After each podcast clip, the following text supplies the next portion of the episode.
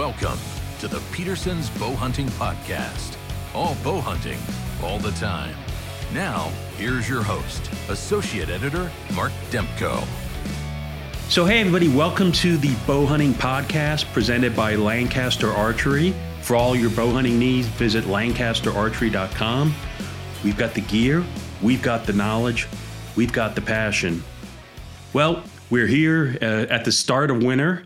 Um, most of the whitetail seasons are winding down, but we're hunting something really and truly unique to North America Sitka deer on the eastern shore of Maryland. Now, if you've never hunted Sitka deer or you've never heard about them, it's a whole different ballgame. And I'm here with probably one of the masters of Sitka deer hunting, TJ Jenkins. Welcome. How are you? Fine. How are you? Good. Thanks for joining. So, so now you've been hunting these amazing um, animals. We're actually part of the elk family for many, many years. How long have you been a guide for Sitka deer? I've had my guide business for right around 30 years. So you've Guiding been, them for a while. yeah. And so it, this is a beautiful area. You know, a lot of tidal marshes. You're right off the Chesapeake Bay. Um, very flat country. But uh, we should probably go all the way back to the beginning. Now, Sitka deer aren't native to North America at all. They're actually from Asia, and there's different um, species and subspecies across Asia. But how did these animals get here on the eastern shore of Maryland? These uh, was it was in 1916. Supposedly, uh, Clement Henry got them. The story I was told that uh, he got them from a circus. He had them for a little while, and then he uh, released them onto James Island. At the time, it was really just it was James Point supposedly because it was a pretty big chunk of ground. But now it isn't much there. But then from there, they just you know came over to the mainland and just took off from there. And um, how long has there been a hunting season? It's been going on for decades. Yeah, it's been going on for a while. I think they started a season probably in the 60s, 50s, 60s, somewhere around there for them. I don't know the exact, you know, year that they did for them. Yeah, and you've been doing this since the early '90s. I started this, yeah, like in 92, 93. So I'm just curious, what made you want to be a guide for Sitka deer? Like, what was your passion I passion tell you, there? the, the first time I hunted them, I thought, you know, there was something very unique about the animal and the challenge of the animal. And I don't know, it was just something there that just drew me to it. And then once I hunted them, I, whitetails, I didn't didn't really care much for after that. Now, you mentioned whitetails. When we first got here, you said, Mark, throw everything you know about hunting whitetail deer out the window. Why? What makes these animals so different? Well, one, they're not territorial like a whitetail, you know, so they'll travel.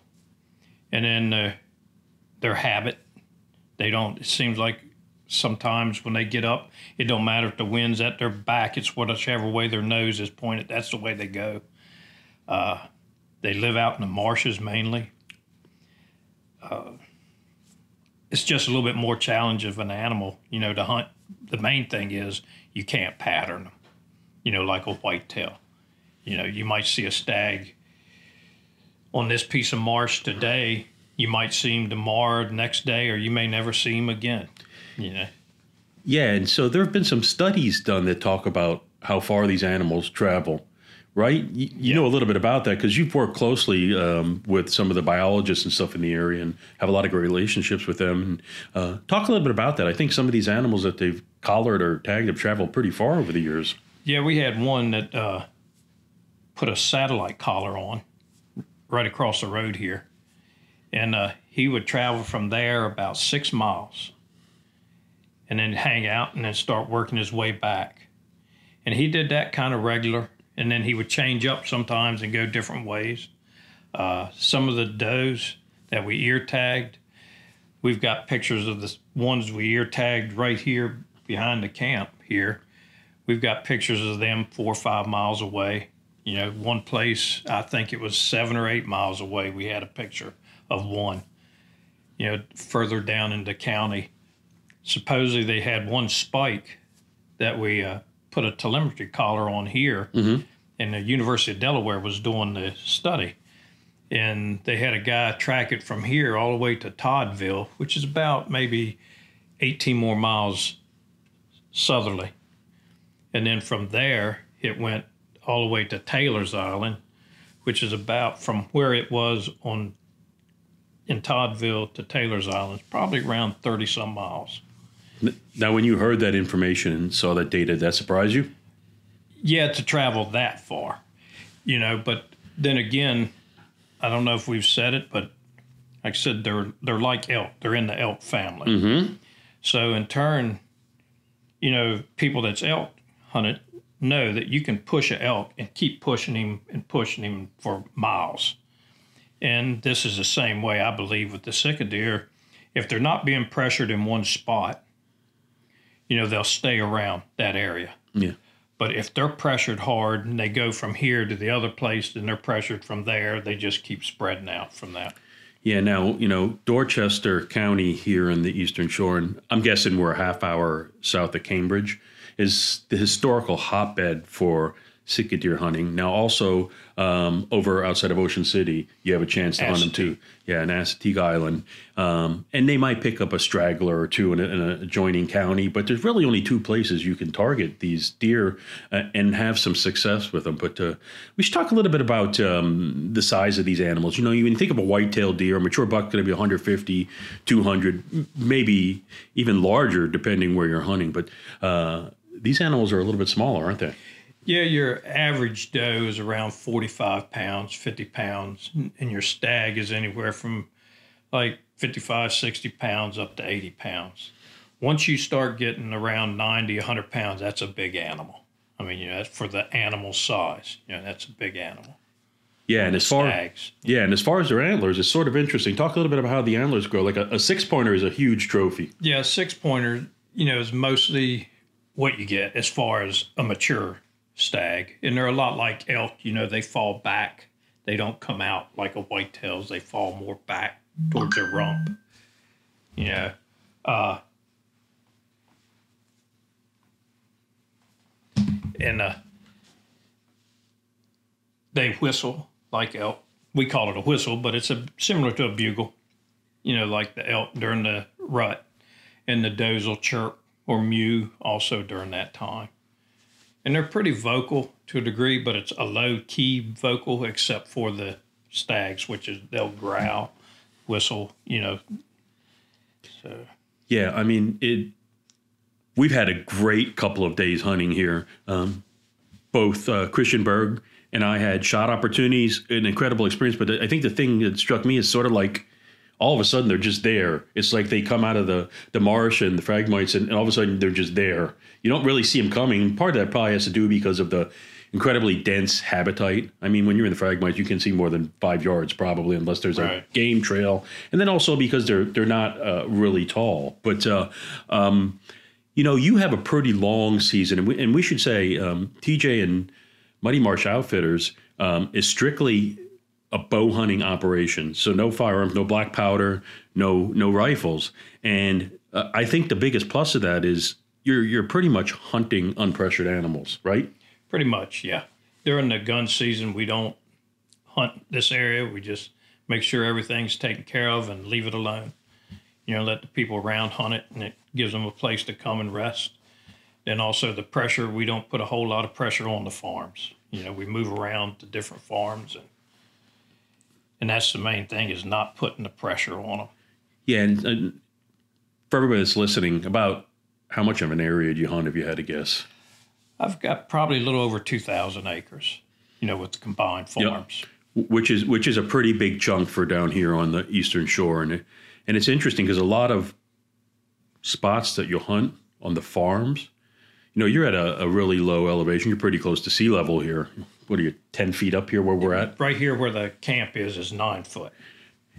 And so you'll walk out to the edge of the farm or you'll step into the woods and then literally it drops off into the marshes. Right. So you might have little pockets of let's call it upland or, you know, pine forest where you're two, three feet up and it stays dry.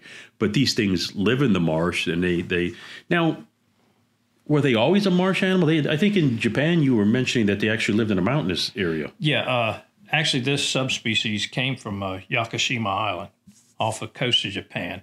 And what I've gathered from reading and talking to different ones on them, they stayed at the tree line, you know, in the mountains.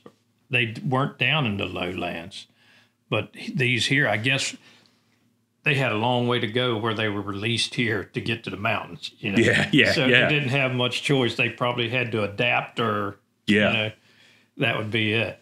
You know, and uh, like we were talking earlier, though, one thing about with this subspecies, it's known that this is supposedly the only place in the world you can legally hunt this subspecies in the wild.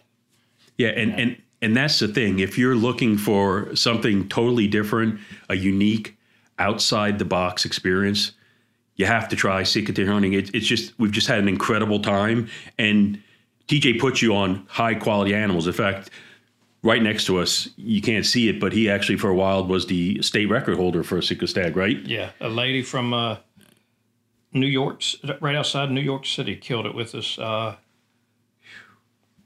the one record, she killed it probably 20 some years ago. And then a guy from Owings Mills, Maryland, here, the one that's here in the camp, he killed it.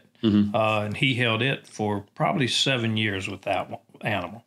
Yeah, it, it's just an incredible experience. Uh, we saw deer every day we were out, and um, TJ even said that's not always common. These, these are hard animals to hunt, and, and they'll do different types of hunting. And we'll talk about this more in a minute. But one of the common ways is to hunt over bait, and uh, sometimes I get the feeling if you didn't hunt over bait, you might never see one.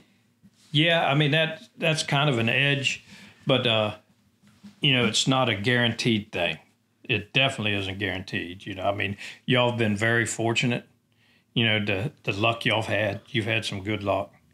Uh, I mean, I've had guys come and hunt. They might hunt two, three different times with me and not even see one. Wow. You know, and then had guys like y'all come the first couple sets. You know, and you kill a couple you know, so it's, it's a lot of luck involved with it. You know, a lot of people think, oh, well, you're hunting over bait, you know, and hunting over feeders. And I had a guy years back, there was a crew that used to come and hunt with me. And the uh, one brother was telling me, I'm trying to get my brother to come and he won't do it. You know, he says he might as well go down to the grocery store and just give the the butcher the money instead of giving it to me as the hunt over bait. Well, he finally talked him into coming and hunting with me. And uh, I guess it was four years later, he come to me and he said, What am I doing wrong? He said, I've not even killed one. I said, Well, apparently you have not given the butcher enough money. I mean, it isn't a guaranteed thing. You No. know, it isn't with these because of the nature of the animal. You know, I know we've been very fortunate. And um, the other thing is, they are a member of the elk family, and everybody who eats Sitka deer venison loves it. In fact, a lot of people would say it's actually a little bit better than elk. yeah, yeah.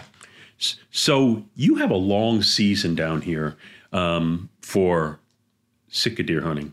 I think your season starts early, mid to September, and it goes all the way to January. So let's start at the beginning. Like it's pretty warm down here in Maryland, probably in the 80s and early September. And um, how do you how do you as you're going through the season, like how do you hunt the early season? I'm sure you have to change your tactics up as we go along. Yeah, it's well, I mean, it's early. It's going to be warm, very warm, you know, and then you've got to deal with mosquitoes and sheep flies and you know that nature. But ThermaCells help a lot. You know, they do a good job on that. Uh, as far as the actual hunting, with us hunting over feeders a lot, you know, you you just hunt there, but there's a lot of people that you know, not a lot, but a few that don't care to hunt over them. So we'll do trails. You know, find the different trails going to Yep. the areas, to the feed areas, to the fields we might have. You know, the food plots we have, and set up on them. Also, uh, they rut in October. I mean, the rut isn't really like a whitetails rut. They still keep their, you know, their wits about them. You know, even during the rut but you kind of change up a little bit on all right well you know the the different trails that they might be scurrying the edge of the marshes trying to pick up on does you know coming into the woods and are the stags generally on the move more than in that rut period, or it just depends? It depends. I mean, you know, like I said, it isn't like a whitetails rut where you can go, you know, and set all day and have action all day. Well, at least that's what I have found. Yeah. You know, uh, it's still even during that time, it's still more of a evening, you know, thing. Yeah. Now, one thing I will say is they're probably a lot more vocal in that October time Oh, yeah. frame, aren't they? I mean, Yeah. the first time I ever heard one, I was like, "Wow, that's like the coolest sound." They're, so they're like not necessarily the same sounds that regular Rocky Mountain elk make. No, no, it's a little bit more. Well, it's you know, it's a little bit more higher pitch. Yeah. You know, you still get the, you don't get the real deep whistle. You know, what as we call it. You know, but it's a little bit higher pitch. But you still get the, the guttural growl and you know mm-hmm. things of that nature. Yeah, and you know, I have to say that you were talking about the mosquitoes. My father-in-law lives on the eastern shore, oh, about I would say about one hour south from you. I've done a lot of hunting in Canada. People say how bad the black flies and the mosquitoes are in Canada. If you're in areas down here, where, especially where they don't spray, I think you can give those Canadian mosquitoes a run for their money. It's Yeah, tough to be what I hear. outdoors in the summer, uh, Yeah. late spring, early fall. So you got to come prepared. Those ThermaCells are, are, are going to be a key, you know. And and so obviously, we're here in the wintertime and it had, we haven't had really cold weather yet, so you haven't had it, any freeze overs or anything in the marshes. But how do you approach hunting then, say, come December and January? You told me you can actually be quite good. That's not what people typically think of when they think of, you know, bow hunting. They think, oh, it gets really, really hard as the season ends. Here you said sometimes it can even be a little better. Yeah, actually, the colder, you know, with, with hunting over feeders or hunting, you know, transition areas to food plots and bedding areas, they're more apt, you know, to be moving to get to the food, especially if the marshes freeze up. Yep. You know, they might. I've seen where they have, especially if there's a snow on or something like that, a small snow. You know, you'll have them hang up for a couple days. They'll lay tight. You know, because they'll eat uh, wax myrtle, so there's plenty, you know, forage around for them. But then they'll they'll get that craving, and then they'll get up and move, and they'll move hard, you know, for a couple days, and then they'll lay back down and you know with the marshes it'll get them a lot off the marshes because their their hooves aren't padded like a whitetail's. If you had noticed on the ones y'all took their hooves are concaved and there's actually it's almost like a ice skate. Mm-hmm. so it's hard for that animal to walk around on the ice you know so he'll pretty much get off that marsh because of the danger you know what you know getting around. And it brings them more consolidates them more up you know, towards a higher ground. Yeah, somebody actually one time told me that if you're here on the right day when you have a freeze up in the marsh, the hunting can be ridiculous. And, Oh, yeah. and, and, and you basically confirm that, you know, how good it can can really be. Now, I'm assuming they, they spend most of their time in the marshes. What do they do? Just get up and lay on little high points and stuff to to bed down or? You know, I've seen them laying out on muskrat houses, like the ones I showed Yeah, you yep. out there. I've seen them laying on them. I've seen them go into a frag thicket on the edge of a frag thicket and walk it down, almost like a dog would walk down a bed, you know, and lay down on it. I've seen them just lay down in the water too. You know, I mean, it just their hide is so thick, and you know, parts of their hide so thick. I don't think the cold really affects them as much as you know some animals because of the thickness of their hide. Yeah, yeah, and and, and um, I think you know the other thing we really need to talk about is somebody who's used to bow hunting whitetails or even elk. What are some of the things they need to think about if they're preparing to go Sika deer hunting? I mean, what are the things you recommend? We've talked during the week about mechanicals versus fixed blades. We've talked about practice. We've talked about all types of things. And the first thing that I'll give you an example. The first thing that jumped out at me is um, now I was very fortunate, and, and I'm understanding the more we talk how fortunate I was to get the um, hind or the uh, doe the other day. Um, on video we watched it, and even though that shot was only 20 yards, that deer was that deer was rearing back and ready to go as soon as that arrow was let loose. So I was amazed. Are they more fidgety? Do they just react quicker than whitetails? Yeah, they're they'll jump a string a lot quicker. You know, I mean, I've had people video them where they almost laid down on the ground You know, and the thing is, the average shot here is about 18 yards. And that animal, even 15 yards, he'll juke a string. I mean, it, it's crazy how much how they can juke. You know, drop on a string to the point where you know I preach to people aim low. If you come, you know, if you have one come in, just let it relax, and then come up the leg about three four inches and hold tight to the crease of the leg. You know, and then if it does juke, you got a better chance of hitting top of the lung or something like that. And if it doesn't, you'll blow its heart out. You know, and they're real flighty. I mean, they're just if you noticed on the ones that come in with you. Yes. You know, and they had been there for a little while and they were still flighty as, you know. Yeah, that was crazy. I was looking to take um, a mature doe, and she just kept going in and out, in and out. She never stood still, and I was like, "Wow, this is amazing." And they were probably good, good six, ten minutes before I was able to get a shot. Uh, as a matter of fact, uh, I was talking to somebody this morning, and they were filming uh, a Sitka deer hunt. Deer had his head in the water. They said they shot the deer. Actually, had a head in the water. The, the man, this is a dead Sitka deer. The thing jumped the string. They never even touched the animal. So it, it's it's just uh, it's like a whole different ball game.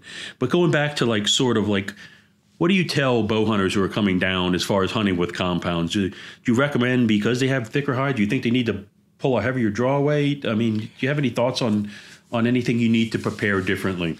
No, I mean it's good to have, of course, you know, heavier draw weight, and especially a heavier draw weight if you're shooting mechanicals, you know, on them. You need that extra to get through the hide and everything else with the animal, you know, with the thickness of it and their hair. I mean, their their hair is they've got like a almost like a similar to a beaver. They've got like a guard hair and there's like a down hair underneath it, you know, and you're going through all that also. So it's good to have your, you know, some decent poundage, you know, shooting them, especially with, like I said, especially using a mechanical.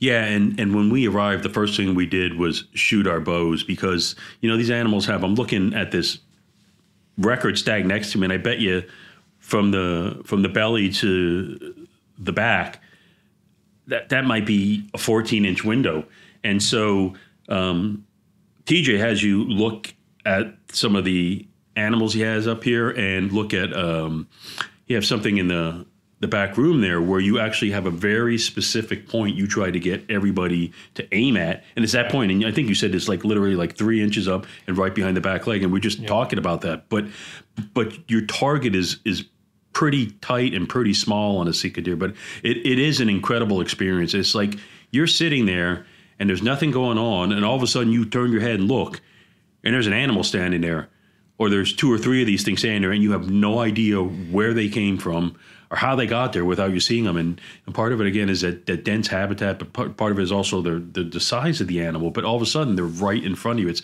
such a unique experience, and it is, you know, pretty rare opportunity in the United States. Again, the only place you can really hunt free ranging Sika deer is here on the eastern shore of Maryland.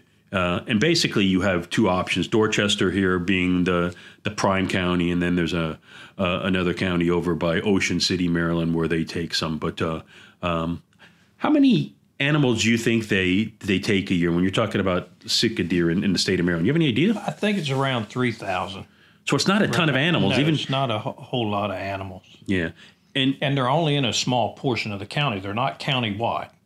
You know, they're only on a, a small corner, you know, of it. So, so so does the Sika deer habitat peter out pretty quickly once you get away from the marshes? Like if you get a couple miles inland, is it all whitetails?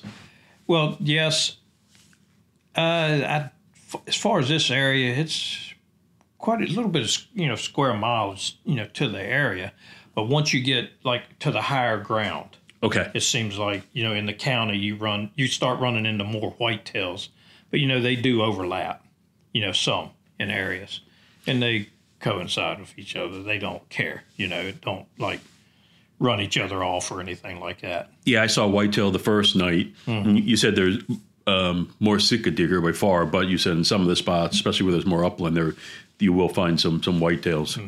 Um, now, do you ever have guys that come down here and shoot a whitetail, or almost everybody here for for Sika deer? most people when they come it's like we want to shoot a Sika deer, you know, and, and I tell them, you know, you, you can kill a whitetail if you want, you know, that's up to you, but you were, you got a good chance of messing up, you know, for sika for that time also, Yeah, you know, and so that's the other thing I think we should touch on. Like, if you kill a uh, a deer in that area, I, I thought I hit the the the hind. And these animals emit a scent. Like, is it? Do they know? Like, is that does that spot that bait or something go dormant for a while? Does it get? No, they no, they'll pretty much still come in, but it'll they'll come in later. You know, and then what we'll do is like the one you killed the one on, we'll just back off that. We won't mess with that for a good week. You know, just leave it alone. Let them get coming back in, and you know, feeling more comfortable if they ever do feel comfortable. You know, just leave it alone and let it go. Yeah. Now, now you've been at this for a long time, and as I said, you really truly are the master. For anybody that lives in the this Mid Atlantic region, you know of Muddy Marsh Outfitters. If you've ever been interested in going Sitka deer hunting, you've been doing this three decades. Uh, you're the, the premier guide for Sitka deer. I was just curious, like, are you at the point now where it's you have a large number of repeat clients? Is it mostly all repeat clients? Yeah, a lot. I've got probably eighty-five percent is repeat business. You know, people that keep coming back year after year. It seems like once a person, like we had talked earlier, it seems like once a person hunts them one time, like myself, it's like they can't wait to get back to hunt them again. You know I mean? There's some guys that are just, as you would say, ate up with them. You know, they just can't. They can't get enough of them. They've got. I know a couple guys have got a corner in their in their game room that's just a Sika corner. That's what they call it, their Sika corner. And they've got their mounts, they've got, you know, skulls of does, I mean, hides, just, but I mean, you taking, like we said earlier, taking consideration, the, you know, the animal, the challenge that it is, you know, and it's, it's, like I said, y'all were fortunate. you know, I mean, y'all were, and I mean, there's guys, like I said, they've hunted for a while. They would give their eye teeth, you know, to kill a nice stag, you know. Yeah, we we've had an incredible experience here, and, and, and certainly we appreciate it. And we know we were fortunate. And I think the other thing we should mention, you know, because we're because we're talking on the podcast here, the other thing that stands out to me, and it seems to be mostly with the stags, they have this incredibly, to me, beautiful chocolate colored coat. Yeah. And and so if you look at the hinds or the or the does, they just look maybe just a little darker than white-tailed deer, but the coat on the stags is so pronounced and so beautiful and and it's just an amazing experience and it's an, an amazing animal um it's just like really no other type of of hunting you can do here on the east coast um again they are in the elk family but they're asian elk originally and brought over here and really flourished in the marshes in the eastern shore of Maryland. And um, now, if somebody wants to hunt, hunt uh, deer, they've never done it before. They're a newbie. Technically, I was a newbie. Right. What's the first advice you give them? Like, what do you when when you're talking to somebody, or you used to go for years and years to the Great American Outdoor Show in Harrisburg, and uh, I don't know how long you did that, maybe 20 years. What do you what do you tell people when they first start to ask you and they express their interest in bow hunting for them? What do you try to stress to them? I just, you know, I tell them what we offer, and uh, I tell them like, you know, the challenge that it is. You know that it isn't like hunting whitetails, and yeah, we might be hunting over feeders, but it isn't. It definitely isn't a guaranteed thing. You know, and they say, well, what my chances are? I said, I, I can't tell you. You know, it's a lot of luck involved, and you could come down kill one the first evening, or it might be three years down the road you kill one. You know, it's just a challenging animal to hunt. And, you know, Yeah, and, and I you don't guarantee it. I tell them, I, I tell them, you know, they say, well, do you guarantee anything? I said, yeah, I'll guarantee you they're there. That's it. you know, yeah, that's and- all I can do, you know. Yeah, now you obviously talked about some of the myrtles they eat, and like, what's their main diet of consist of down here? Like, what are they eating? Obviously, you feed them at the feeders, but what else are they eating? I mean, they're like a, they're almost like a goat. You'll see them browsing, cutting, eat, chunking off pieces of frag. You know, young frag. see them eating their, you know, eating the wax myrtle. And there, you know, if there's some of the higher ground has oaks, you'll see them eating that. You'll see them browsing out on the marshes. You know, getting the young shoots underneath the grass. Mm-hmm. Yeah, uh, see them in the fields around here You know, just like I said, they're they're a lot like a goat. They'll eat just about anything, or they can eat just about anything. And I guess they absorb, you know, the nutrients. What little is in some stuff, they can absorb it. You know, more so than other deer. you know. Yeah. Now they have a fall breeding season. When do they drop their young? I think it's around May. I believe they they're they just done a uh, or they're in the process of finishing it up. I don't know exactly how far they are on it. They were doing a uh, study on that, you know, to see when they actually drop the fawns and also the mortality rate. You know, and that was start. They started it last year. I don't know how many years they're carrying it on. You know, but they that's going to tell us a lot also because they rut in October. And I don't know if the gestation period is the same as a whitetails, you know, or a little bit longer, or Uh-huh. you know, I don't, you know, that part we really don't. It isn't a big difference in the window, but it's a little bit of a difference, you know. Yeah, and you know, we were talking about. You said uh, early in the podcast that sort of like the the six point stag is a mature stag. That's you're looking for. Now, obviously, you have a variety of sizes and shapes, but they're all basically six pointed with eye guards and a split at the top. I was just curious because I don't know, like, what's the progression? Are they like a spike the first year, a four pointer the next year? How's it go once they start to develop their Well, antlers? the Sika deer, the fawns that are dropped this year, yes.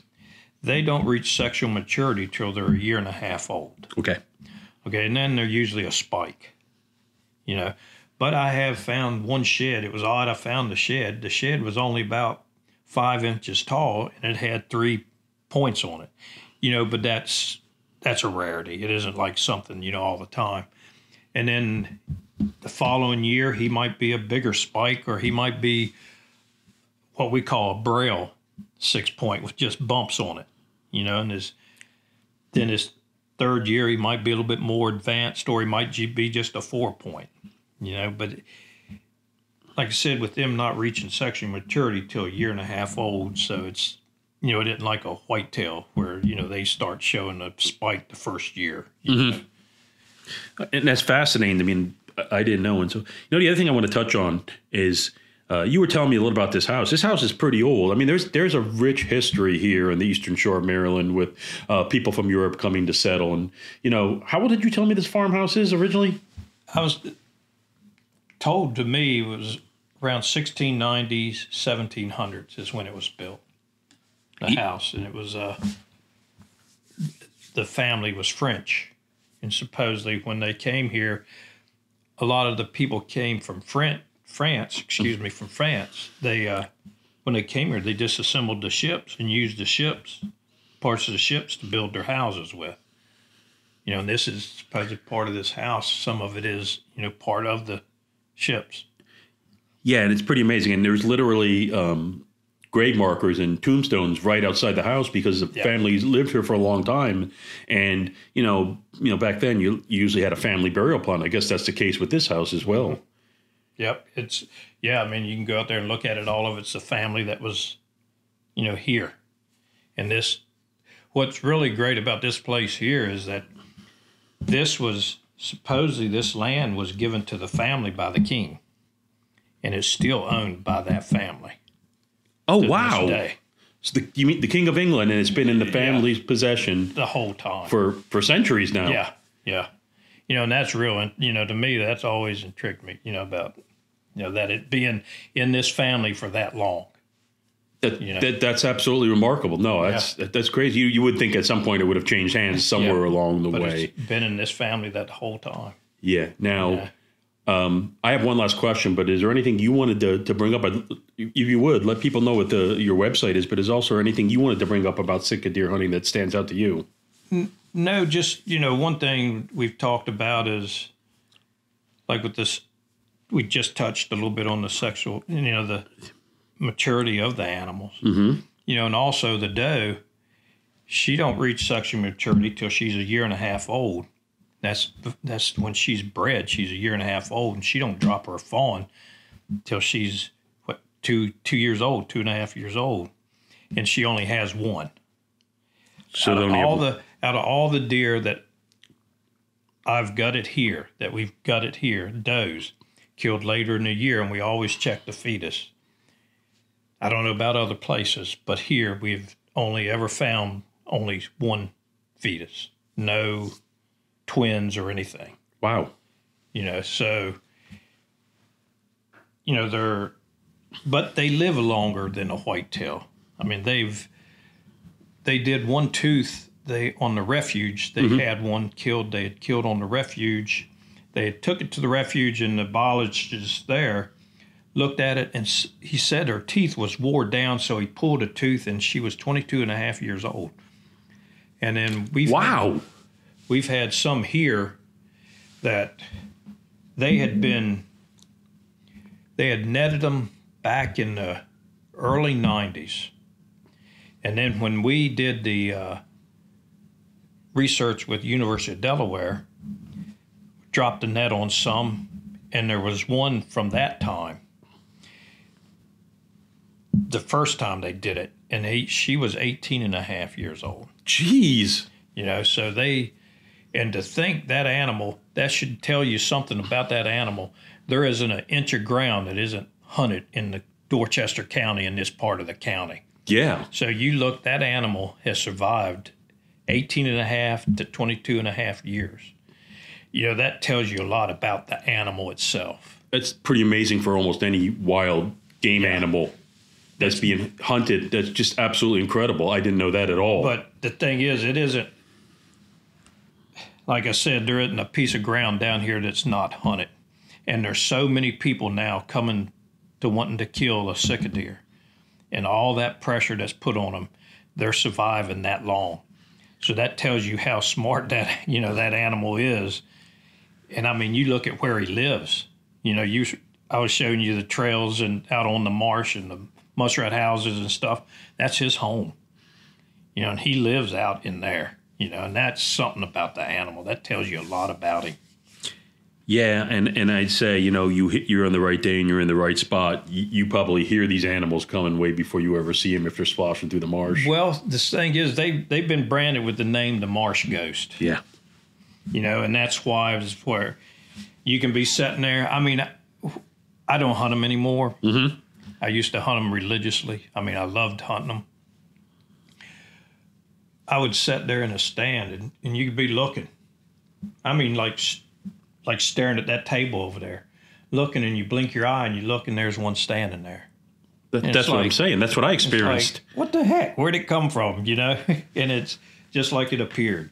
You know, it's it's incredible. It's it's it's literally like you know you're watching there, you see nothing, you see nothing. All of a sudden, there's an animal or two of them standing there. It's, Yeah. it's absolutely incredible. No, no, even on a still, even on a quiet, where you could hear a mouse peeing on cotton. you know, you won't hear these animals, and all of a sudden you'll see one there standing within 15 yards of you.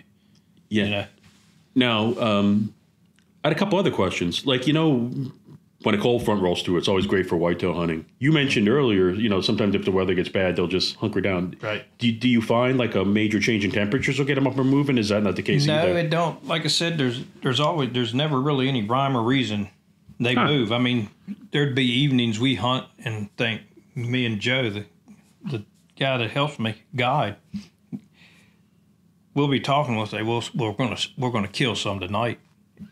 You just have that feeling, you Yep. because of the weather change, and not see a deer. And then days you think, oh, this sucks. you know, we kill them. You know, but uh, one thing I have found is if that wind falls out, yeah. Even if they, even if the weatherman and everything and your phone says oh northwest wind and you go out and it's still northwest wind and it falls out i guess down here with the i guess with so much of the water and you've got the bay and you've got you know the mm-hmm. different rivers and the ocean you know 60 70 miles that way i guess you got different thermals and everything that moves. And them are usually the worst times So if a calm evening is terrible, calm evening is bad because it, you know, I mean the uh, ozonics help. We have noticed a difference, you know, using ozonics. They seem to help, you know. Now, one thing I have to say, thank you for jogging my memory here. If you're a hunter like me who doesn't always like getting up super early, and I have no problem getting up early, but it's nice here. It's sort of like a spring bear hunt. You concentrate your efforts in the evening, and we should probably talk about that. You've been doing this a long time. Why you used to hunt both morning and evening? Why did you move toward doing the vast majority of your hunting in the evening? Well, started, you know, you pay attention over the years, mm-hmm. and it's like people come here and they they expect, well, we're hunting morning and evening, so you do it, you know. And I started talking to the people about it, and it's, you know, you hunt the mornings and everywhere you go is like walking through an open field. Yeah. You know, and you and you wouldn't go walking through that open field hunting whitetail or hunting well hunting anything. You just wouldn't go, you know, with a flashlight beaming and you know, because you run that animal out. And then, like we were talking about how they are, you know, whitetail, he'll run a ways and make a circle or run a ways and stop. I've, I've stood out there on the marsh taking people to the stands and hearing deer run, hearing maybe one or two running, and they take off running. Mm-hmm. And then it's like they might run two, three hundred yards, and then you'll hear more starting to run with them. And it's like they all start, you know, running together. So you take, you spook that animal, and he might run. I mean, I've heard him run for a good minute. So you take the distance that animal's running in. So then you go and you hunt that stand. But the animals that's already ran, how long is it going to take that animal to come back to that area? Or if you blow them off a feeder in the morning, how long is it going to take them? You know, so if you, it seems like if you leave them alone, let them do their thing in the mornings, they're not up and moving around when we go to the feeders because we're usually there. We usually try to get there. Some people it's kind of hard, but we try to get there around one one thirty in the morning in the evening. You know, and then they're already bedding, so you don't have to worry too much about blowing them out. And you get situated, get everything settled, and then yeah, you know everything. And and it makes sense now for everybody who's listening to the podcast in the in the majority of the prime Sika range down here you have fields and you have very limited forest or hardwoods. It almost like transitions right to Mars. So there, you, you had me on a spot the other night where there obviously were some some woods and things like that. Yeah. But so it's like really hard. You don't even have any areas where you can sneak in between for transition. It's just a a, a challenging setup, and so it makes sense. And you you told me changing your tactics over years, you actually see more animals by not pressuring not them in the pressure them in the mornings. Yeah. Because you know around here on your regular year, your woods are wet. Mm-hmm. You know, you've seen it, water yep. laying everywhere. And that's usually how it is. You can't be quiet walking through water. No. You know, in the mornings, especially, you can't. So you got animals mo- moving around you, and you're trying to be quiet through water, and you just can't. So that animal can hear you from a ways off, you know, and you've given yourself up. Yeah. So and that's one reason also. Now in the evenings, you can sneak in. You got your time, you can sneak in there. You don't have to make a whole lot, no light, nothing like that. And he's bedding off wherever he is, you know. Yeah. Now, how can people learn more about hunting with you in Muddy Marsh? What's your website? Any other ways they can contact you? Website is uh, muddymarsh.com. And uh, my phone number is uh, 410 228 2770. Yeah. And, you know, like we've been talking, this is an incredible experience um, for a very rare game animal, very wily animal, very wary. It's an incredible hunt, just uh, amazing. You're sitting there, you're sitting there seeing nothing. All of a sudden, there's an animal standing there and it's like the most remarkable thing. You don't really see him coming. You don't hear him coming. Like I said, you can hear them sloshing through the marsh and things like that. But when they get in those woods, they're incredibly quiet, and it's we've just had such an incredible time. So um, before we wrap up with that last question I mentioned, I want to thank you, Christian, and I thank you. It's just been a wonderful experience. The hospitality, um, you know, the history of this area, and of course the Sika deer hunting. And I know you said we've been fortunate, but to me, it's been a world class experience. So thank you. Now, the last question I have for you what's the most interesting or unique or memorable Sika deer hunting thing you remember from all your years? Is there something that stands out to you, whether it was just that memorable or even it was a crazy hunt that would never happen again? I don't know. I wish you would have asked me that so I could think about it. Because I tell you what, there's been so many.